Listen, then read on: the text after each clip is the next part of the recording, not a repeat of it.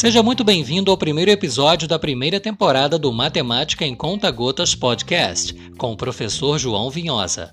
Neste episódio é apresentado um método da experimentação para a resolução de problemas. Esse método facilita o entendimento da utilização da letra X. E para isso serão discutidos alguns exemplos de equação de primeiro grau. Com a palavra, o professor. Matemática em Conta Gotas Podcast temporada 1, episódio 1. Introdução.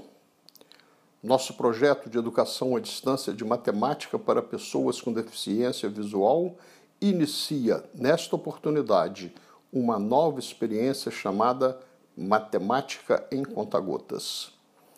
Referida experiência é baseada nos textos produzidos para estudar matemática à distância com o grupo Entenda Matemática CVL, também chamado Grupo Cascavel. O grupo, formado por cinco pessoas com deficiência visual, se reúne uma vez por semana na biblioteca da cidade de Cascavel, no Paraná, para ter aulas com um professor que se encontra em Recife, Pernambuco.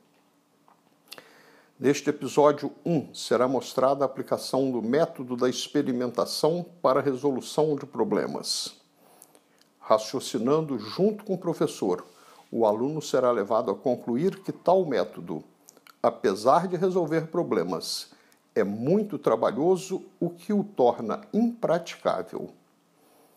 Mas, se tal método é impraticável, o que levou à sua apresentação? A resposta é simples. A apresentação deste método facilita o entendimento da utilização da letra X junto com números, fato que muitas vezes foge à compreensão do aluno.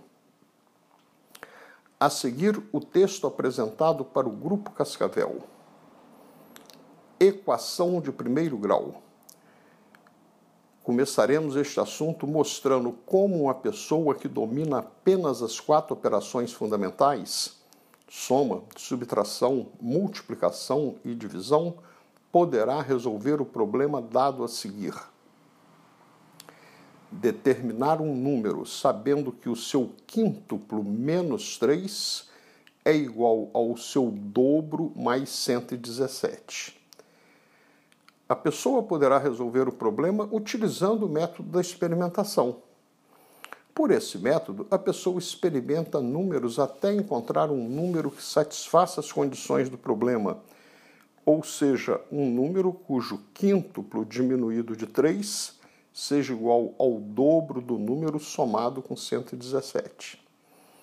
Obviamente, a pessoa tem que saber que o quíntuplo de um número é 5 vezes o número e o dobro de um número é duas vezes o número.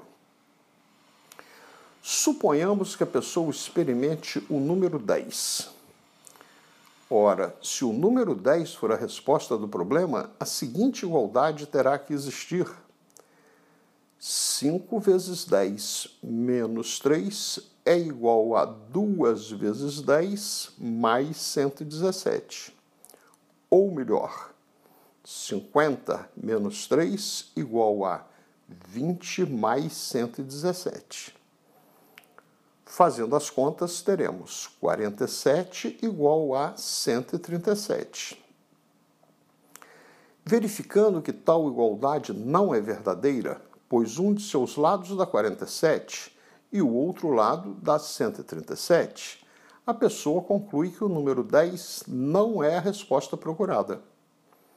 Ou seja, 10 não é o número tal que o seu quíntuplo menos 3 é igual ao seu dobro mais 117. Constatado que a resposta não é 10, a pessoa experimenta o número 20. Ora, se o número 20 for a resposta do problema, a seguinte igualdade terá que existir.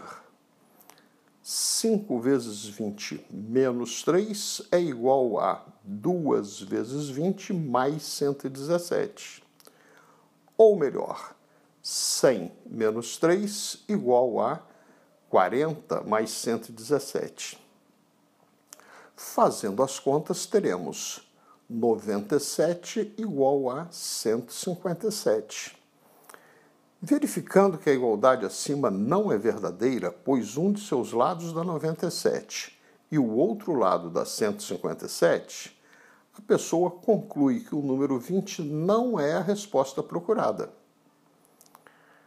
Constatado que a resposta não é 10 nem 20, a pessoa pode experimentar o número 50? Ora, se o número 50 for a resposta do problema, a seguinte igualdade terá que existir: 5 vezes 50 menos 3 é igual a 2 vezes 50 mais 117.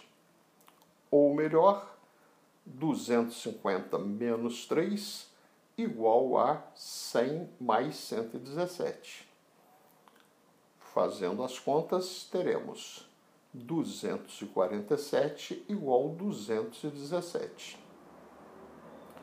Verificando que a igualdade acima não é verdadeira, pois um de seus lados dá 247 e o outro lado dá 217, a pessoa conclui que o número 50 não é a resposta procurada. Assim, a pessoa já constatou que a resposta não é 10, nem 20 e nem 50.